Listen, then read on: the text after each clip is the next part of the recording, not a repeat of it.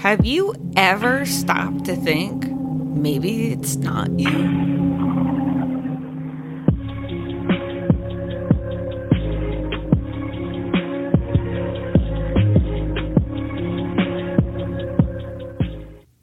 Hey, you guys, welcome to Crime Over Cocktails. I'm Tiffany, your host, and today I have special guest and author of I'll Pray for You, Donna Wayles. Hi, how are you? Hi, I'm good. How are you? I'm good. Sorry I'm running a little bit late. I my cat was going crazy. there is a bird in my house.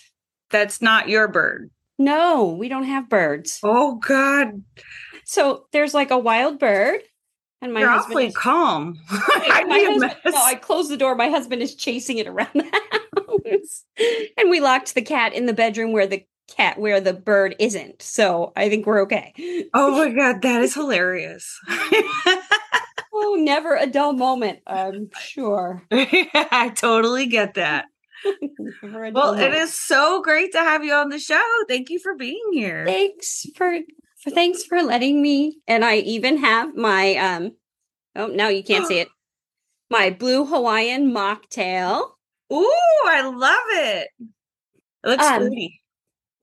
I got my vodka. nice. Oh, you know. so you have had quite the ride, it appears. Absolutely.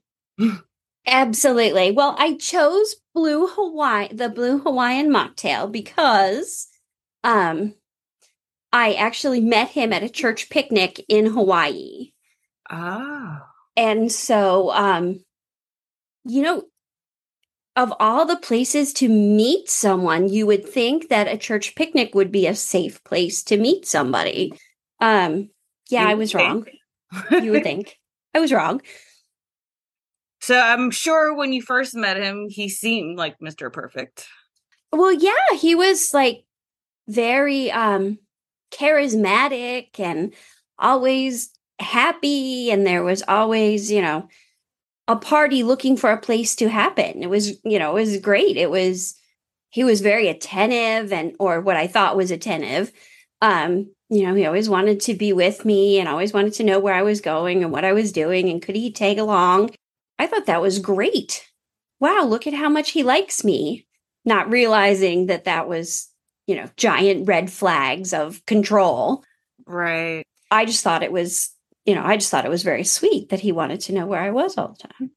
And I get that. I think we all feel that way at first because it's like, oh, wow, because you've dated the guys who don't care. And you're like, oh, this is refreshing. This is exactly, this is great. Okay. Well, it was for a while. It was great. When did you start to see a turn? Well, because he was in the Navy and on submarines, he was gone for six month deployments at a time. So they would be out for t- six months and then back for three and then out for three months. So I like to say that um, I wasn't drunk when we got married, nor was I like high on anything. but he wasn't. But he wasn't like that all the time, like you like you were saying. The first time that I remember that he was actually mean to me on purpose. We were visiting with his mom and his younger sister in Florida. And I was always raised to, you know, if you're getting up to get to get a drink or something from the kitchen, you ask and see if somebody else wants something. It's just the polite thing to do. And so I asked if anybody wanted something and I was going to go get a glass of water. We were going to watch, it was Christmas. We were going to watch Christmas movies with his mom and his sister we had just finished decorating the Christmas tree, you know, how cute. Mm. And so I turned to go to the kitchen and he kicked my feet out from under me. Wow. And I landed on my backside on um well in Florida they have those slab houses, right? So it's a concrete slab covered by itty bitty carpet Right. and and I was like, and I started to cry, and and I said, "You hurt me." Oh, but you should have seen your face. It was so funny. And I just looked at him, like, "You hurt me." That hurt. And he's like, "But your face was so funny." It was a joke, and I'm like, that's not funny. You hurt me. And so he pulled me onto his lap and he didn't really apologize. He was just like, well, uh, it was just a joke and your face was really funny. And like the next morning when I got up and showered, I had this huge bruise on my tailbone where I had landed. And I thought, there's something's not quite right. But then, you know, but then it's Christmas and and you just get caught up in the all the other things, right? And you don't really think about what really happened, you know? So Right. Well, you don't want to ruin the holidays, but that could have gone really bad. What if you would have broke something or, you know, that could have been serious. It could have been. And he just brushed it off like, oh, your face was just so funny. Oh, no, that wasn't funny. You hurt me. Yeah. Pain is not funny. Pain is not funny. No. Was this before you guys got married or after? No, this was after. Um, before we got married, he was just really clingy. Um, so there's so there was a time I was living in Hawaii teaching at a at a private school there, and um, he this was his first duty station in the Navy, and we met, like I said, at the church picnic, and I had another friend who was who was a college friend. You know, in college, you kind of sit with all the people had to have the same letter last name as you, right? So, so I had sat with this guy in like freshman orientation, history of Civ, you know, statistics, all the way up through. And he was flying through Hawaii for a business trip or whatever. And I wasn't married and I wasn't like seriously dating. I call him Dirk in my book, but I wasn't even seriously dating him. We had hung out a couple of times, but that was it. And so I was having a lunch with, you know, a friend from college that I had been four years sitting next to in class. And he must have called me seven or 10 times, just crying. And I'm cheating on him. And how could I do this to him? And this was just so rude. And I'm like, I don't understand. I will talk to you because we had plans to double date with another couple after lunch, right? I was going to have lunch and then and then I was going to date with, you know, double date and we were going to go whatever we were doing, mini golf or something. And finally I said, "Look, I will talk to you when I'm done when when we're done with lunch because, you know, you're interrupting lunch. This is, you know." And so it was a lovely lunch. It was, you know, sandwiches or salads or, you know, anything. And then I went to the house of the other couple that we were going to double date with. It was her her mom met me at the door and she's like, "I don't know what you did to Dirk, but he is in tears and you need to apologize." Apologize for what?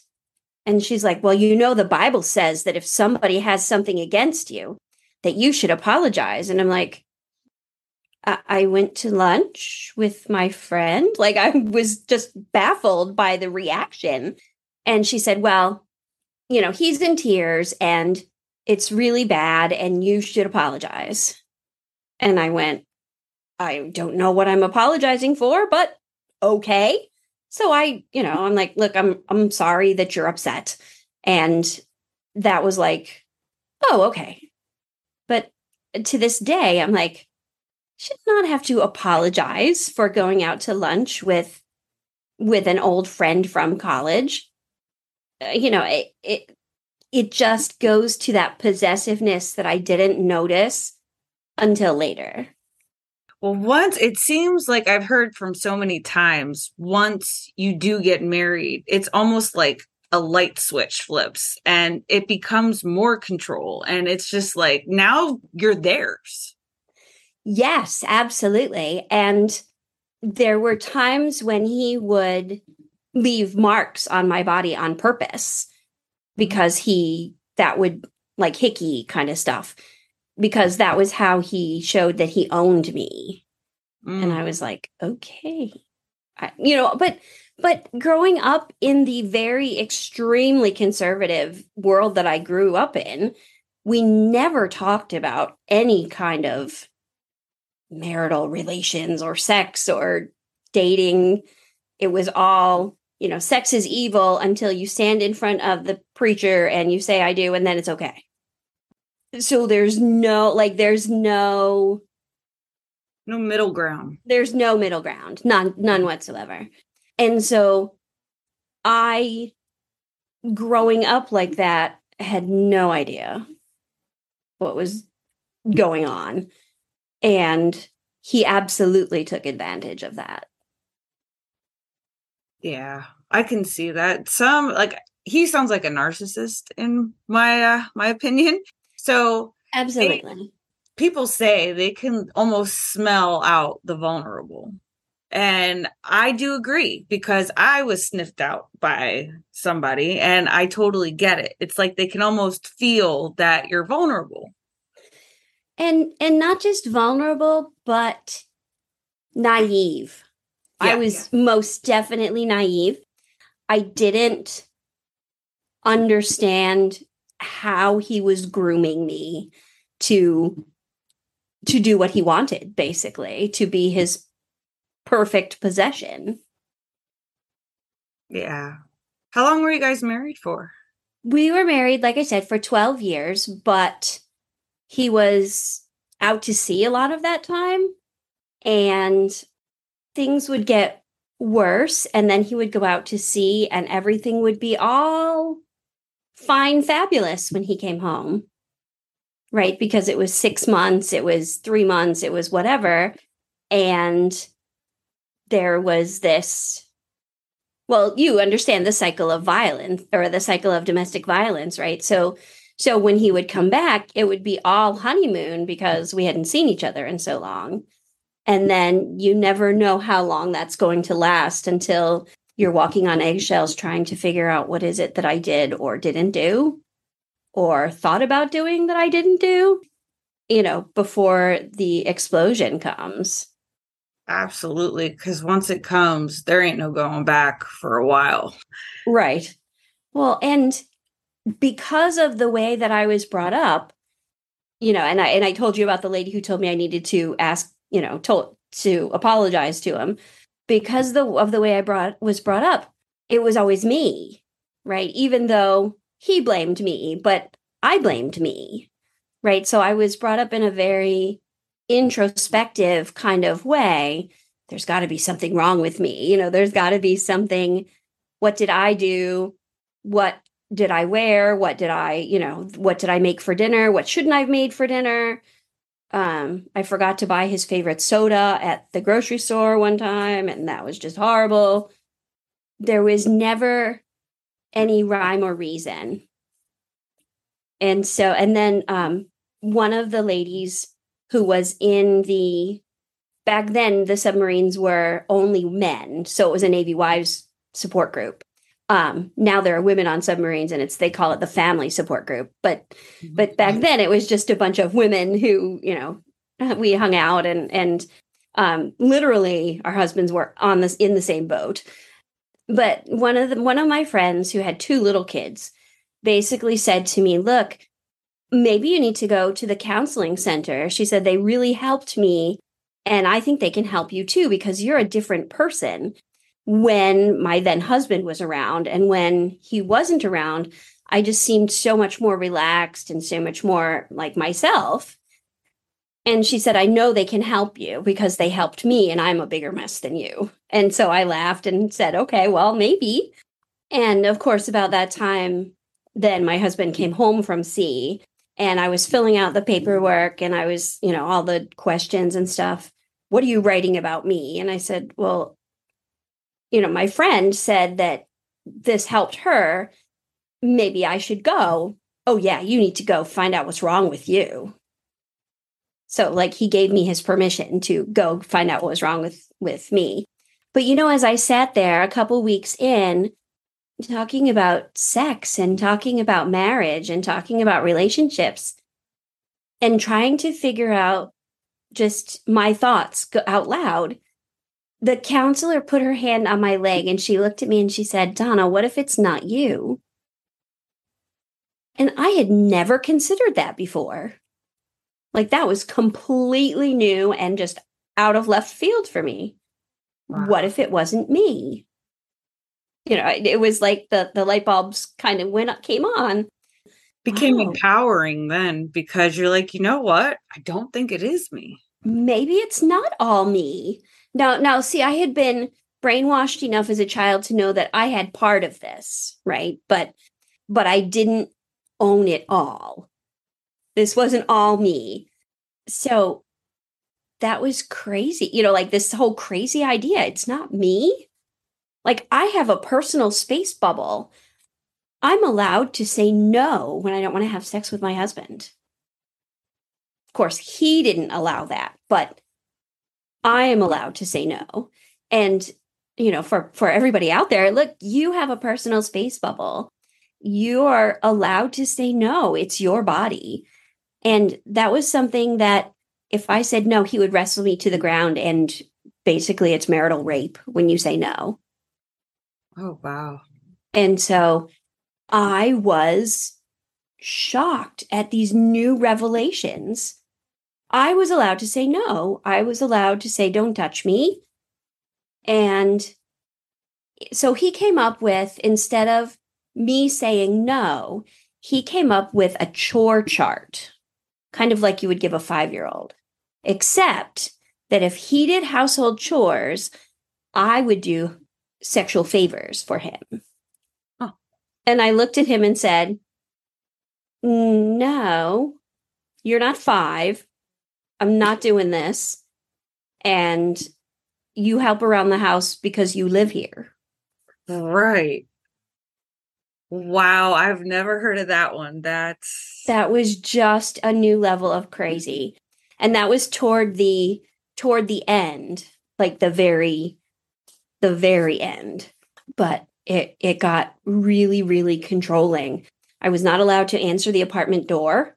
I was not allowed to answer my cell phone unless or the house phone uh, if he didn't know who was calling. He did not allow me to go anywhere without either without him or without knowing who I was going with, when how long I was going to be there and when I was when I would return. And it got to the point where there was a couple from our church who came to visit us on a Tuesday. They do this visitation thing and, you know, thanks for visiting our church and this kind of thing. And they came and I asked the lady to come help me make coffee because I don't drink coffee. I don't make coffee because I don't drink it. How do I know what it tastes like? And so I asked her to come in the kitchen and help me make coffee and I had made cake or whatever. And I said, you know, my husband's not letting, she said, you should call so and so. Um, you know, you're about the same age or whatever. You might really like them. And I said, no, I'm not allowed. My husband doesn't allow me to make phone calls or, or go anywhere that he doesn't, that he doesn't know. And she said, well, dear, it's probably just as well. It really is an evil world out there. And I was like, I'm not getting any help from her today. No. no. I, I was not getting any help from her at all that day because she was just dismissing like oh well it's evil. It's he's trying to protect you. No that is not a good response. No and so the other time that i um that i reached out for help was um i talked with and if you can't talk with the minister of your church then you have lots of problems right? So i mentioned a little bit about my husband's pornography addiction, basically.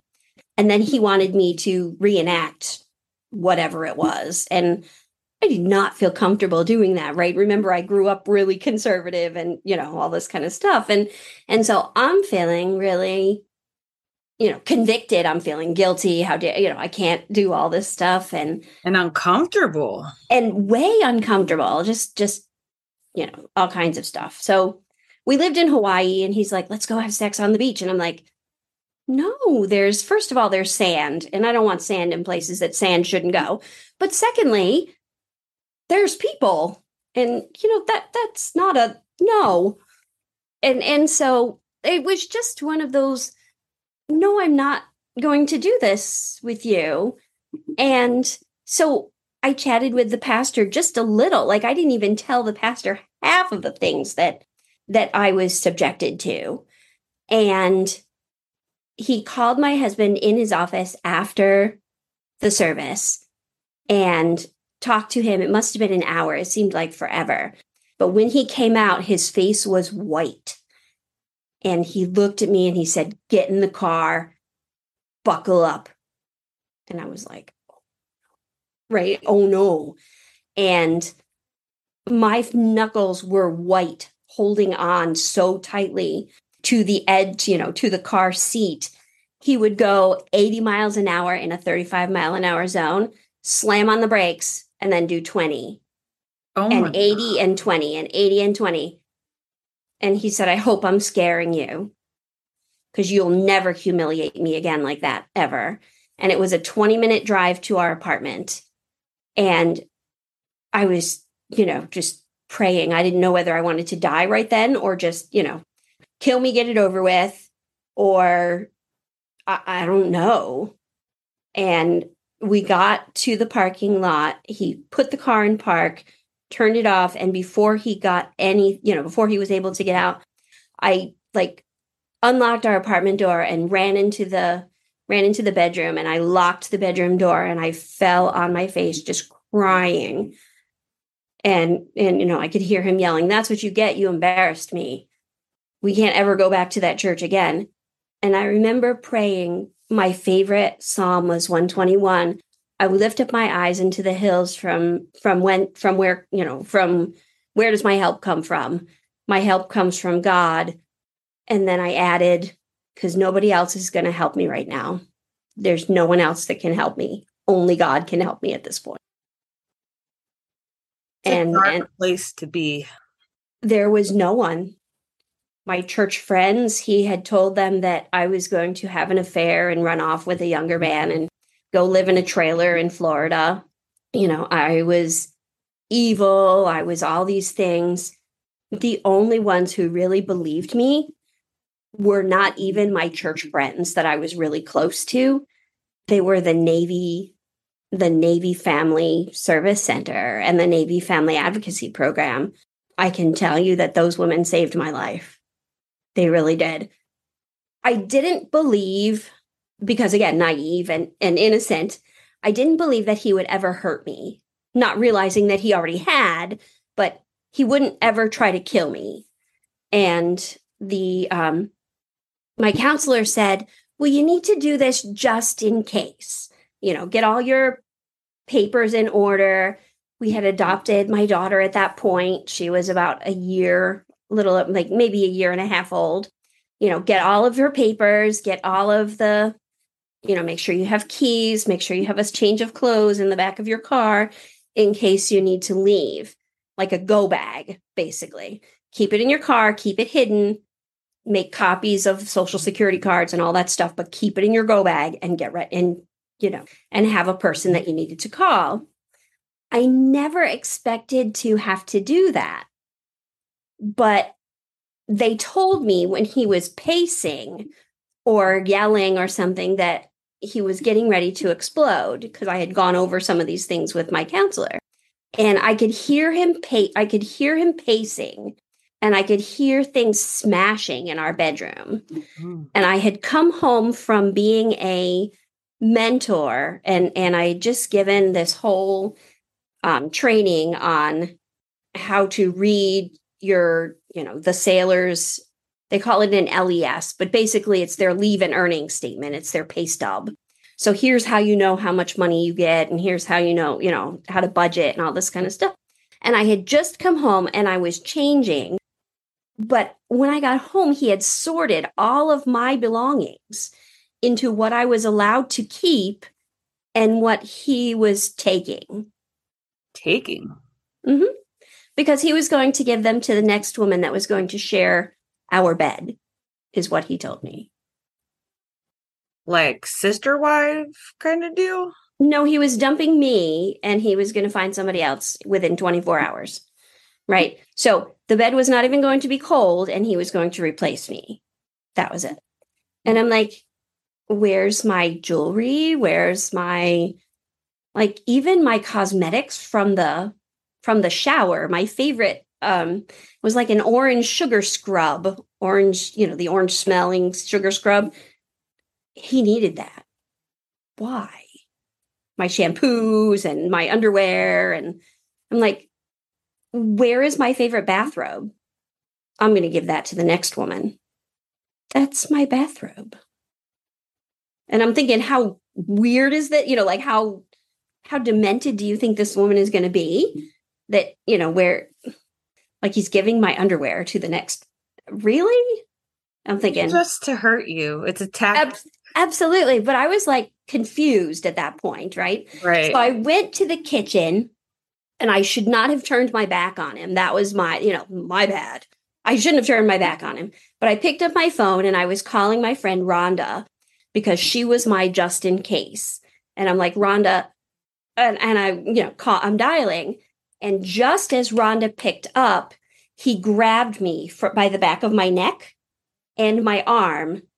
And I don't know how I kept the phone up to my ear, but he picked me up, walked me around the corner, and slammed my body into the storm door of our second floor apartment. I'm not leaving, you are. And he slammed me into it. And I remember trying to get this hand because the other hand was up by my, you know, holding my phone, like, please help me, please help me. And Rhonda, I hear Rhonda saying, hold on, Donna, I'm gonna, I'm getting help. I'm gonna call 911 on my other phone and I'm gonna send somebody to help you. Just hang on. So I'm listening to her call 911 and I'm trying to get the door open, right? The latch open to to stop him from smashing my body into the storm door.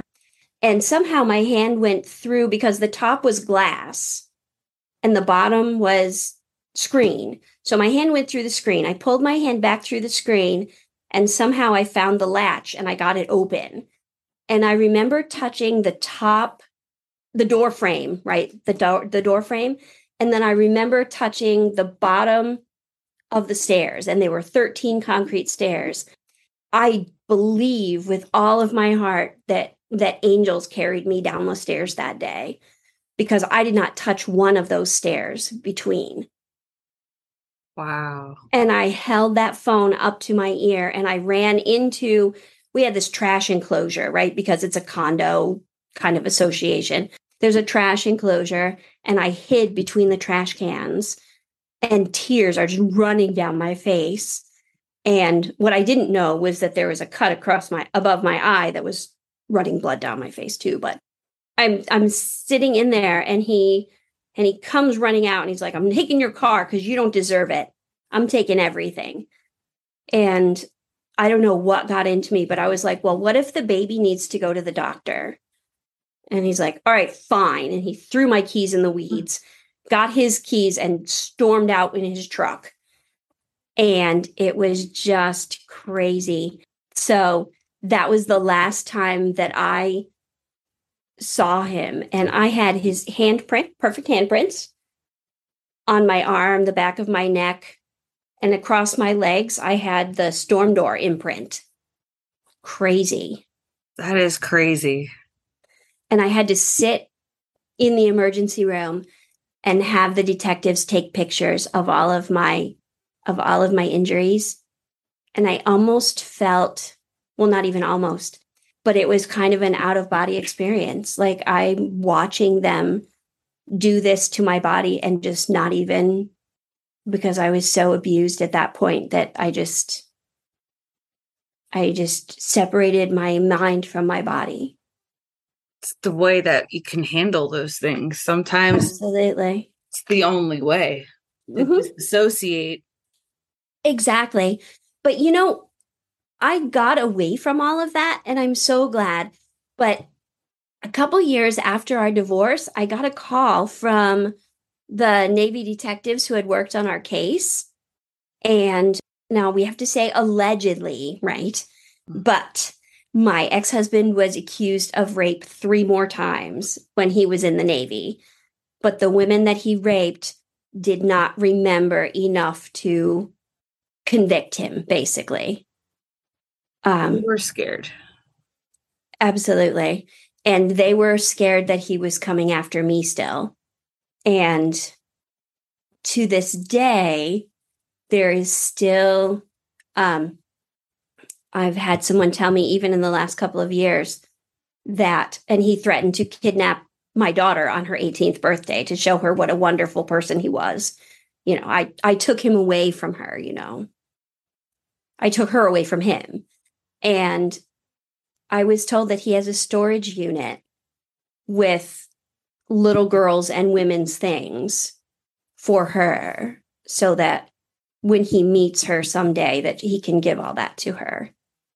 And I'm thinking, oof, like, why is he not locked up? You know, the, the whole, like, how do you get off that many times? And he got off in the state of Washington where I lived, where where we were married, because he didn't hurt me bad enough. And it was his first offense. That stuff makes me so angry. We need reform. We really do. We have to, there's a pattern and they don't stop. You, it doesn't stop with you. It's no, it didn't stop with me. One. Right. There's, there's three more women after me at least. And those are just the ones who came forward knowing that the military is not the most friendly toward toward sexual abuse victims. And so they're a lot better than they used to be, but uh, you know, they're not they're still not great. They protect their own. They they absolutely do. So, you know, it's just for me it's a conscious decision to go on with my life. Right? To put all of that not necessarily behind me because I'm still working through it. Obviously, it's been, you know, it's been like 14 years. But, you know, recently I was diagnosed with PTSD. Well, of course I, you know, because now it makes sense, right? Of course I do. I jump at loud noises. I don't like people yelling, especially men's voices yelling. That really just sets me off. And I have this really big personal space bubble. I don't like people behind me. You know, it's, but that doesn't mean that my life is over.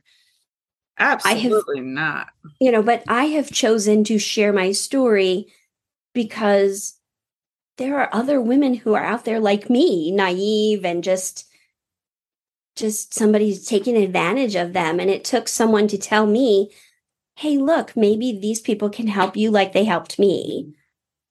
You know, or have you ever thought that it might not be you? And those kinds of comments really made me think about what that it might not be me. So no, it's so empowering. It absolutely is. Absolutely is. So if you don't mind, shameless self promotion.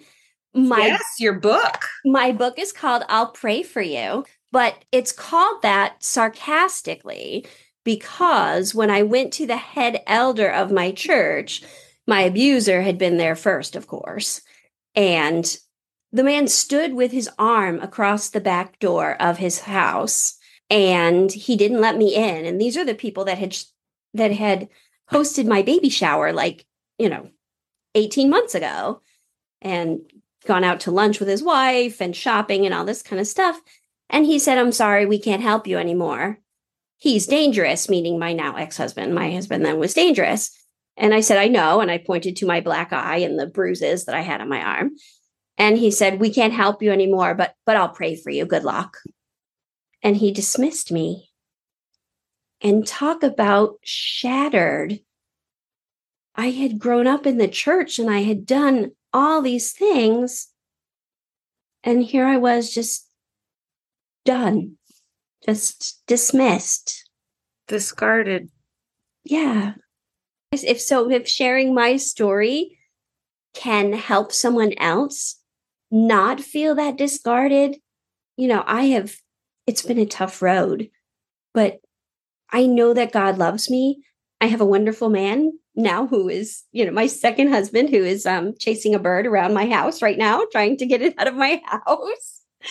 um, you know, and and my daughter is 18. She's a freshman in college. And life is just so good. And there are second chances and there is true love. And, you know, he, my husband now, um, is a planner and we laugh that his backup plans have plans. So we have a plan and a backup plan and then a backup plan to the backup plan. but you know that works with my with my anxiety, right? And so there is some there is that person out there that can help you get through these things and it's just it's been a long road, but I can sit here and tell you that despite those things that that life is good and yeah, life is great. Uh, it's so great to hear. I know, like, I love hearing everyone's like happier ending because mm-hmm. sometimes you just got to let go of everything. You got to let that person go. And that's when you will find who you need. Absolutely. And that was, for me, that was a conscious decision. You know, he can take his life down the toilet, but he's not taking me and he's not taking my daughter. And that was, it was tough. It was a, t- that's a tough decision to make. Oh, yeah, absolutely. It's scary. Oh, absolutely. Like there's no, like there are people who say, oh, I'm going to help you, but then they're scared. They don't know what to do either. Right. Yeah. Well, that's why these are good. You need good resources and to know that you're not alone. This happens more than people think, and there are ways around it. There Absolutely. is a brighter future, and it can happen. It can happen to you. Absolutely. Absolutely. My ex husband is the reason that my attorney actually got a concealed carry permit. Really? Yes. So after he assaulted me, I did not want to go in the ambulance because what am I going to do with my baby at that point? Right. So, um, my friend had come and she agreed to ta- take me and the baby. We moved my car, my car seat into her car, um, to the hospital. But when the EMTs and the MPs got there, so because I was living on the Navy base, the Navy military police had to come. And they always come in threes when it's domestic abuse because because man and wife may, you know, the two people who are fighting are fighting against each other. But then when somebody steps in the middle, then both of them are against that person. And so they always come in threes. So then they outnumber the, hopefully, the people who are arguing. So there were three military police officers and then there were a couple of um, ambulance EMTs. And the first question they asked me was, Do you think he tried to kill you? And I was like, No, why would he, you know, why would he do that? I was wrong. Because as I was sitting in the hospital with the, you know, the neck brace and the pictures and all the things, he told the arresting officers they didn't arrest him until 12 hours after the assault. And they only arrested him because he tried to get back on the base to get to come home to the to the house. But he told them that get this, he went to the bank and withdrew the money from our savings account. He took himself out to Red Lobster. I'm sorry for Red Lobster, but um, we'll never go there again. But so he took himself out to dinner and then he went to see a movie because, you know, he really just needed some time to relax by himself. Oh my goodness. So he tried and then so as they as they're talking to him, you know, and they're they're questioning him in the, you know, the room that they you know, they always show on TV, right? The the questioning briefing room or whatever. He actually told them that if he found me, he would finish the job. Wow. And I'm like, what is, you know, like, what is wrong with, like, what is wrong with you? Why would you even say that? But between that and all of the things that he took that were mine, right? Like my underwear and all that kind of stuff, they're like, he's like a sociopath, right? Like a psychopath.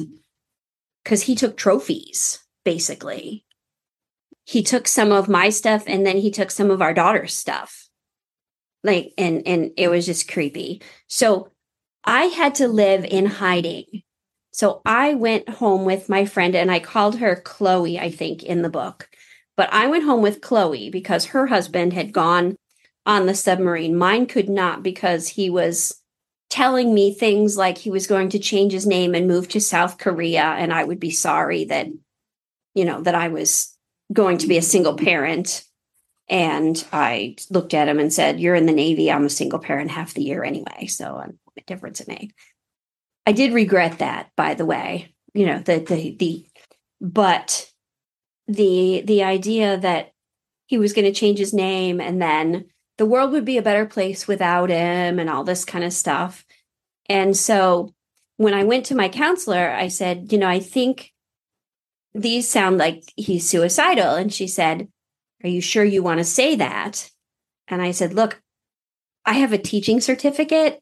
I know that if I don't say something, that I can lose my teaching license and I really would like to teach again sometime, you know, when my daughter turns 5 so she can go to school and I can be, you know, whatever. And she's like, if you tell me that, I'm going to have to blah blah blah blah blah.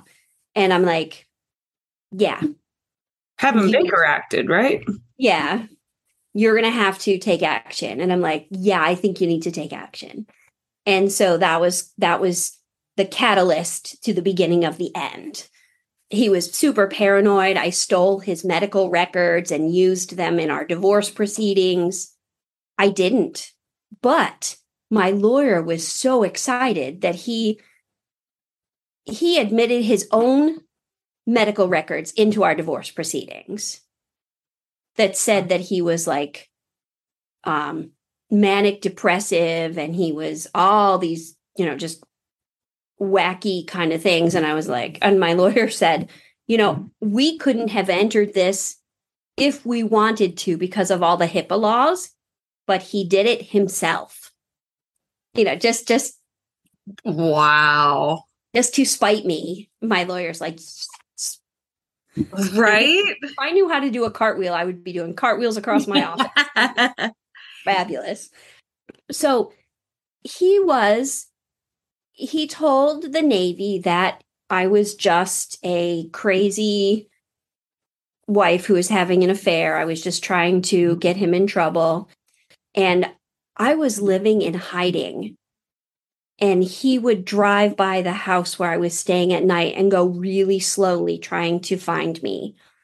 My friend Chloe hid my car in front of her husband's truck under a tarp in her garage so that he wouldn't find my car. Wow. I was not allowed to go anywhere without my phone. I had to tell somebody, I had to call, I had to tell Chloe where I was going when I went. And when I arrived, I had to call her and tell her I got there safely. And when I left, I had to call her again and tell her I was on my way home. I had to, I lived with my phone. That was my lifeline. And every day, the Navy detectives would call me as a health or wellness check because they were sure he was going to kill me. None of this makes sense. Was he ever arrested? Did he do any time? For them to be that concerned and for him to tell them, if I find her, I'm going to finish the job, and nothing came out of that? they believed him. His command, the Navy, in fact, the NCIS, and I never thought they were real, right? So the Navy detectives, like, you know, because it's just a TV show, right? right? No, I get it. so the NCIS detectives that I worked with were, they were so kind and they were so concerned about me that they called me every day as a wellness check. One of them called me. Somebody checked in with me every day to make sure I was still alive.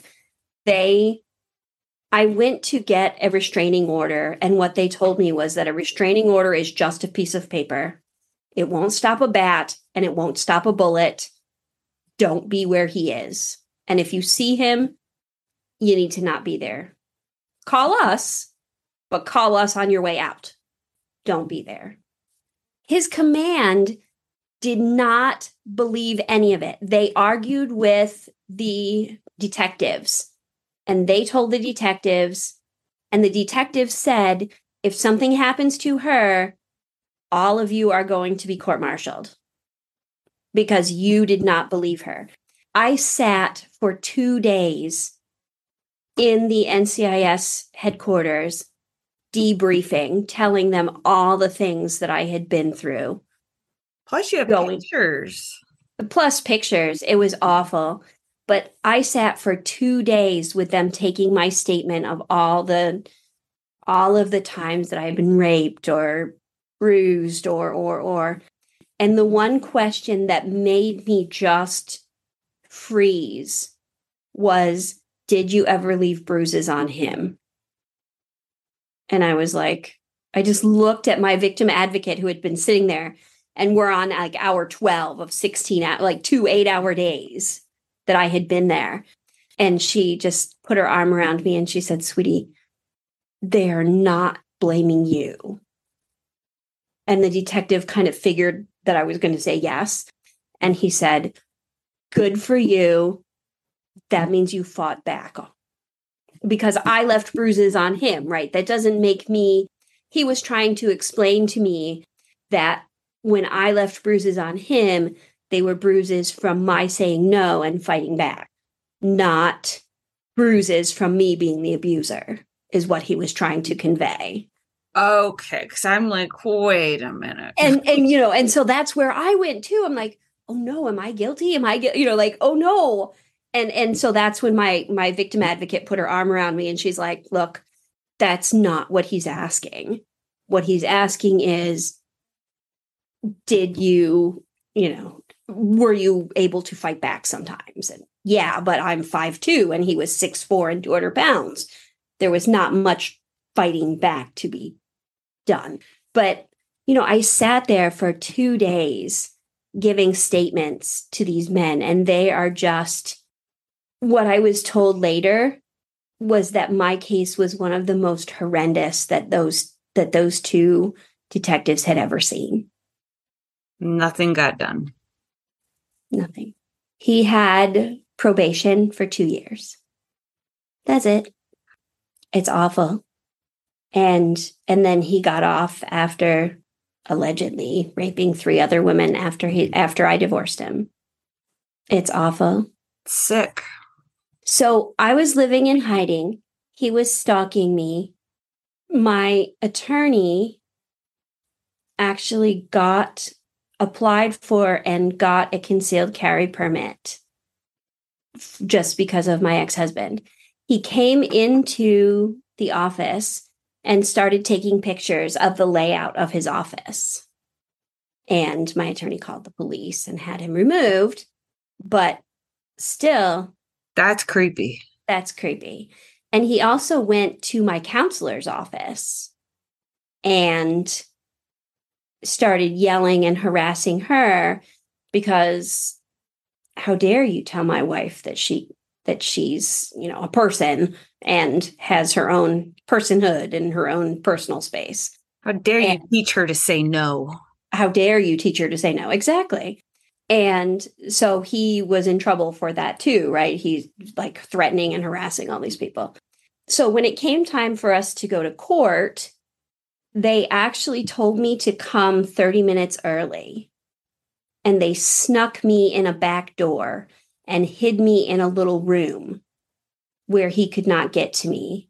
And there was a bailiff outside of the door of that room and my victim advocate would come in and my lawyer would come in and we would talk before the before the before we would go into the family court to the judge and then it got so bad that because he would stare at me and try to like intimidate me across the courtroom and i was just shaking like like i, I couldn't like barely function and my attorney asked for a second bailiff in the courtroom.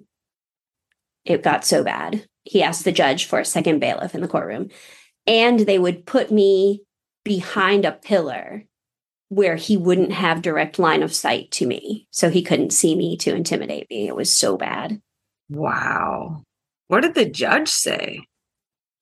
The judge was just um I, I don't even remember. All I remember is how traumatized I was from all of that.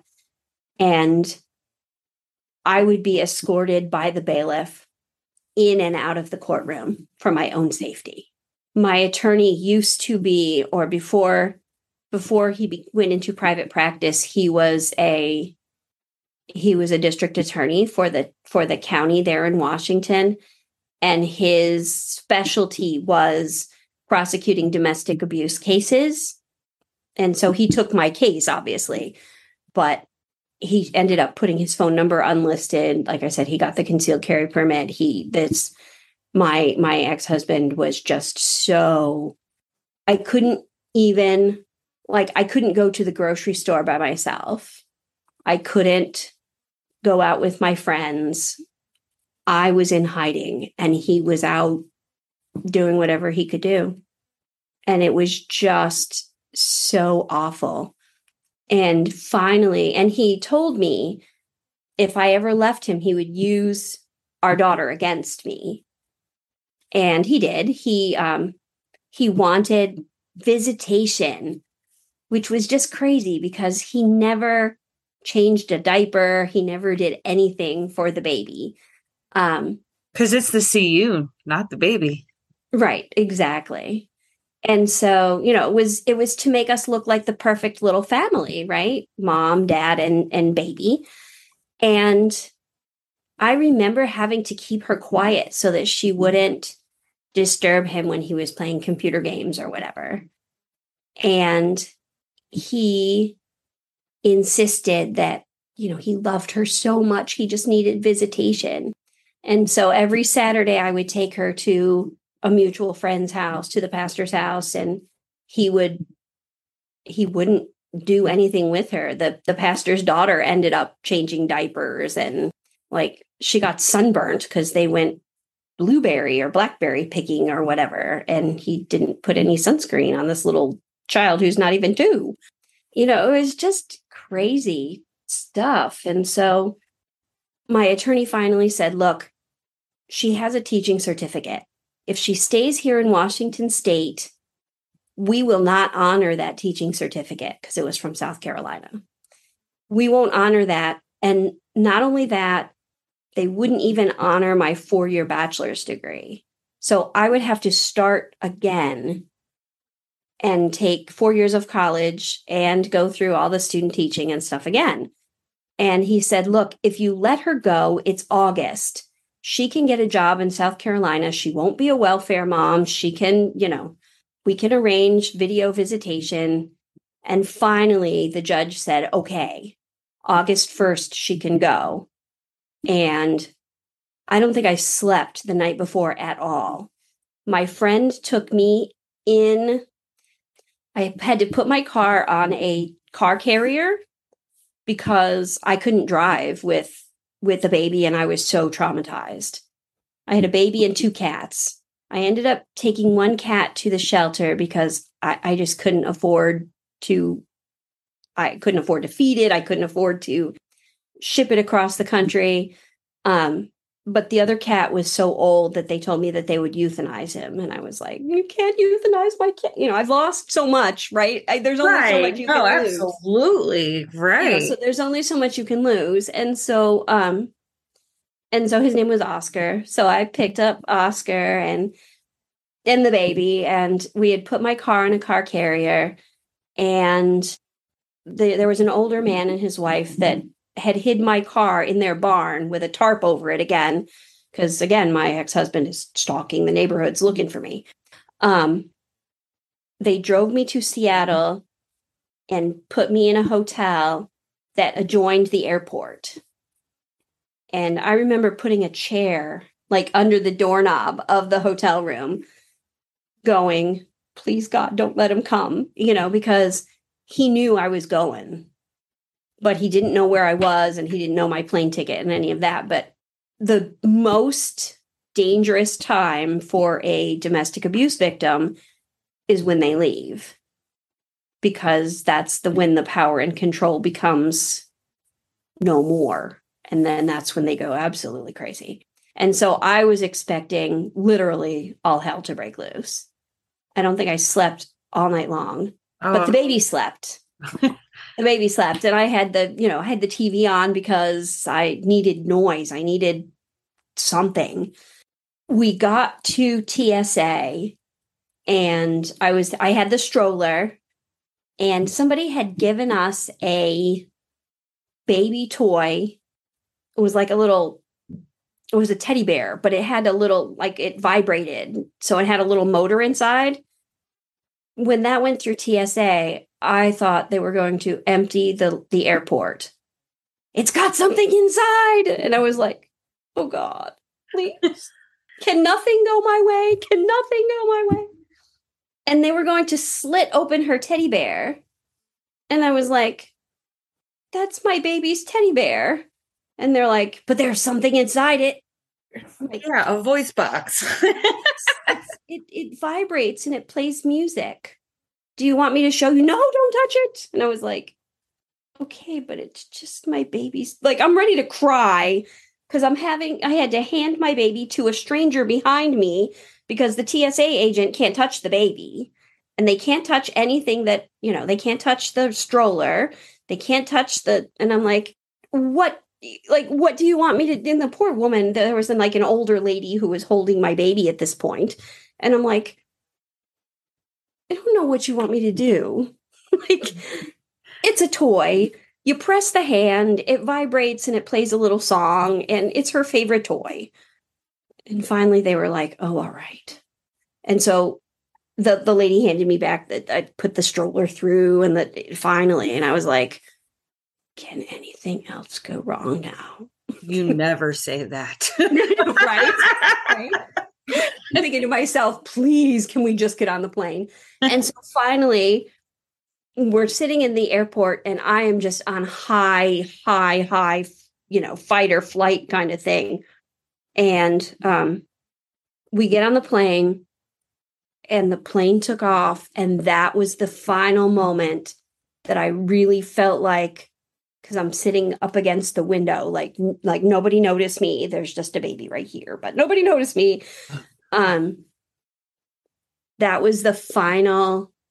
Like I felt like I could finally relax, and I was safe for a few minutes because I was in the air, and he couldn't. He wasn't on the plane, so I could relax for a few hours between Washington State and South Carolina. It felt free. just for that, you know, but Right. there was so much like the the video visits and she wouldn't sit and talk with him. I'm like, she's two. She doesn't sit and talk with anybody. Right. You know, she she's not going to sit and have a conversation like you and I are having a conversation. She's two.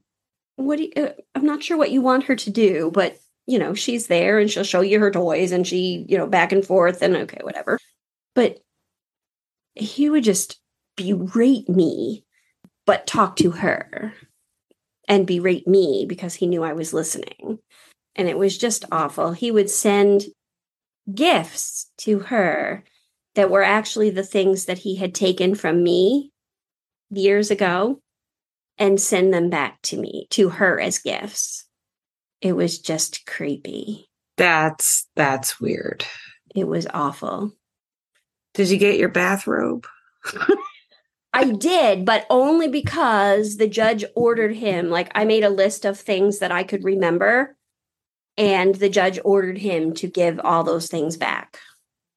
What woman wants somebody else's hand me downs? Or you know what I mean? Like it had do Exactly. Like, why and what? And it had nothing to do with another woman. He just wanted to hurt you. exactly. It was how. just the, you know, and I have read some of the things that say that abusers have been abused themselves, but as an adult, we all have choices. You know, we we make our own decisions.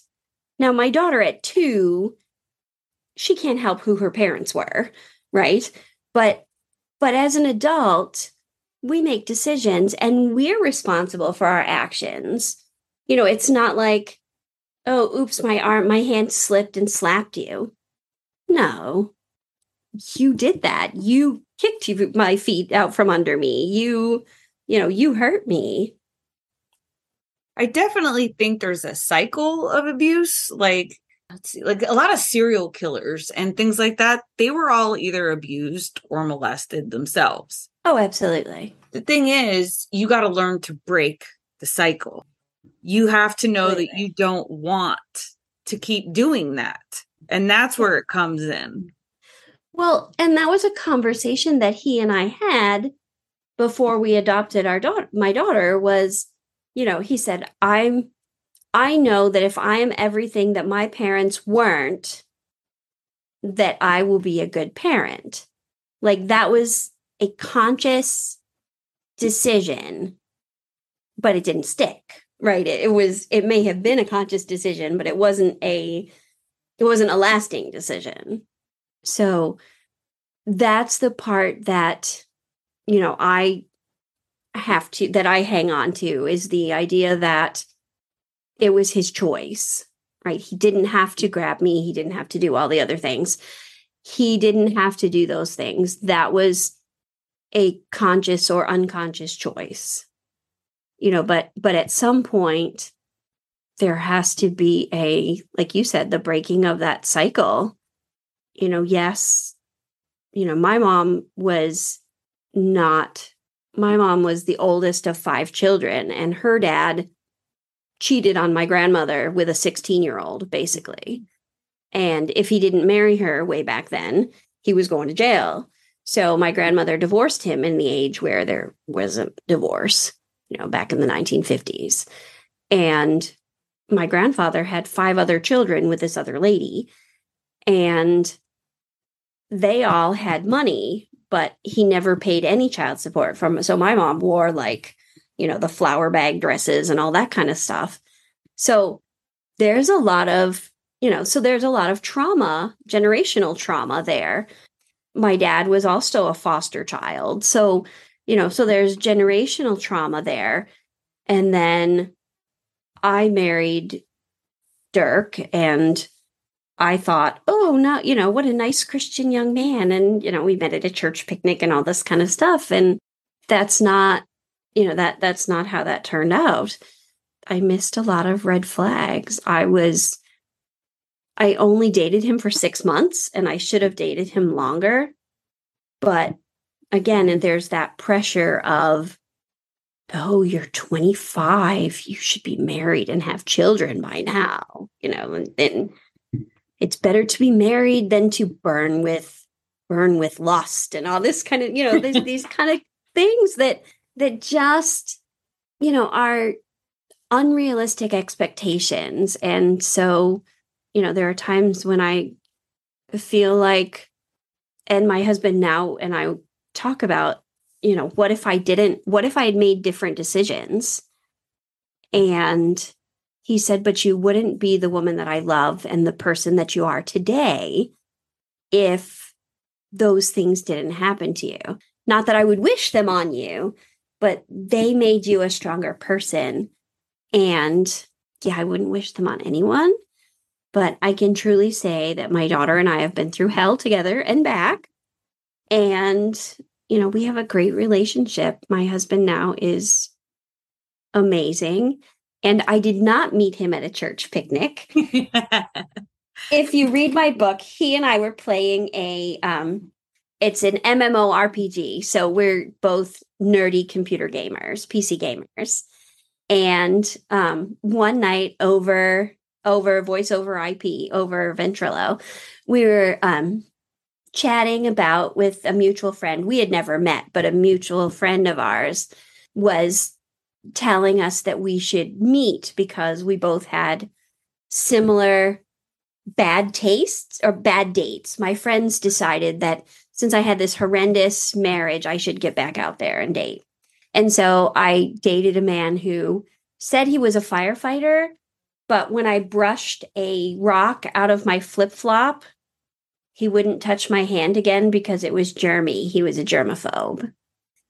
Hmm. And then there was another guy who texted me from the men's room to tell me that he was having a great time on our date. What a lovely time he was having. and okay, so hint, do not text anyone from the men's from the men's or women's room during the date, oh even. And then so I was a little weirded out by that. So, you know, we finished eating kind of I finished eating kind of quickly and I had to go home. He must have texted me 10 times in the like 15 minutes that it took me to drive back to my apartment. And I was like, I I didn't answer because I was driving. But then when I answered, I was like, you know, I think we're kind of all set. Thanks though. Because now nice. you see the red flag. Now I see the red flags. And I'm like, if you're texting me from the bathroom, Yeah. yeah, no. No, no, hard pass. Hard pass. Exactly. So um, so we were sharing stories, and he had told this story about how this woman that he took out said that global warming was ruining her tan.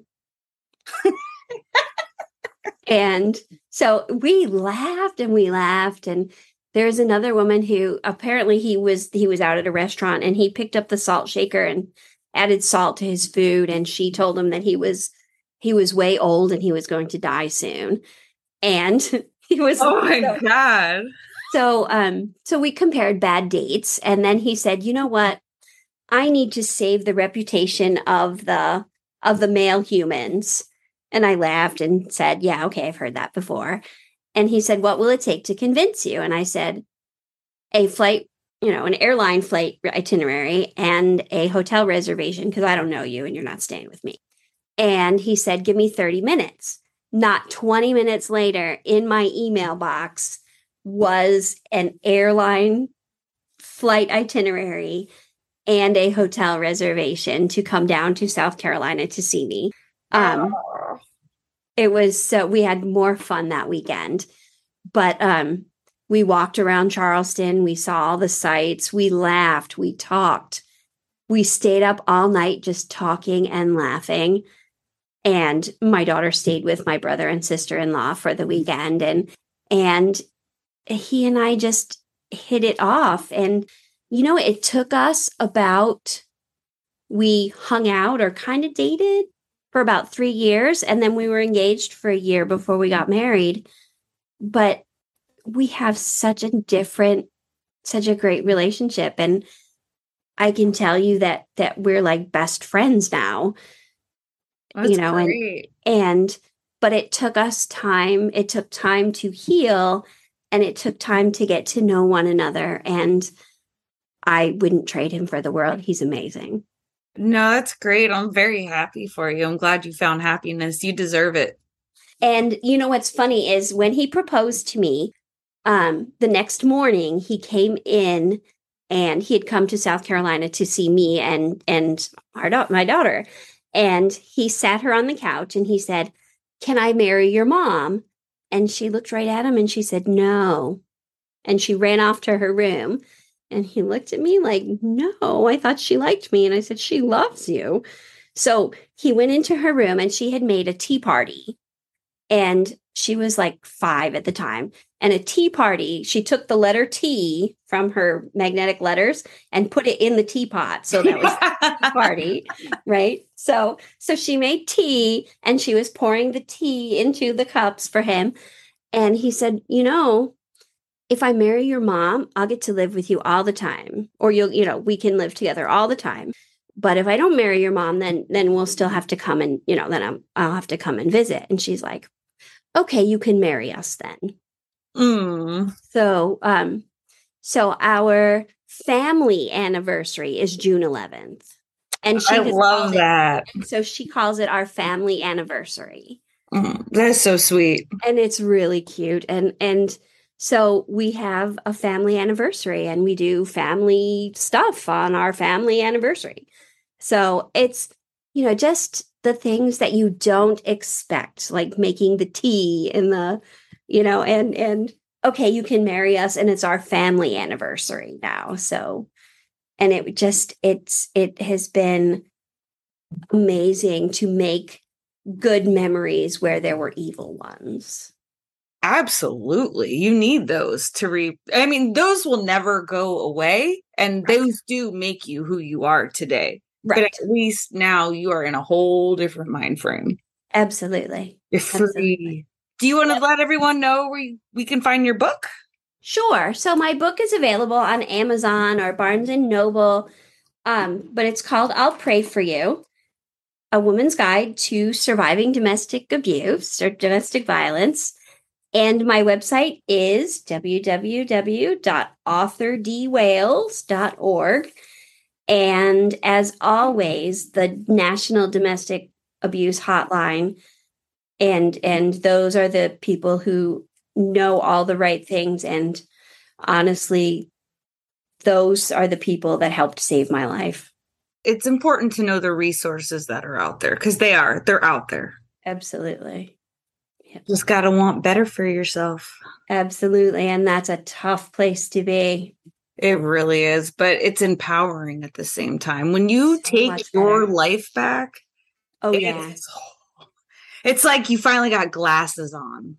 Yes, absolutely. So much. And there's so much good in the world now that I can that I can do to share my story so that other people hopefully won't have to go through what I went through or can get out of where I like where I was. Yes, it is possible. Absolutely. Thanks well, so much for having me. Thank you so much for being on. I really enjoyed this. It was great. Thanks. Yes.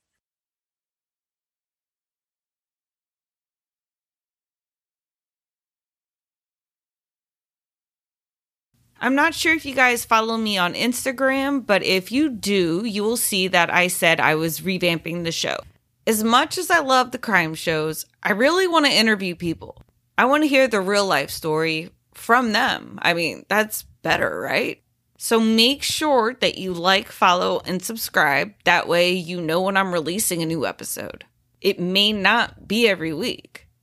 Also, coming soon is a whole new Crime Over Cocktails website, so stay tuned for that. Should be live any day now. All right, you guys, we'll talk crime another time. Bye.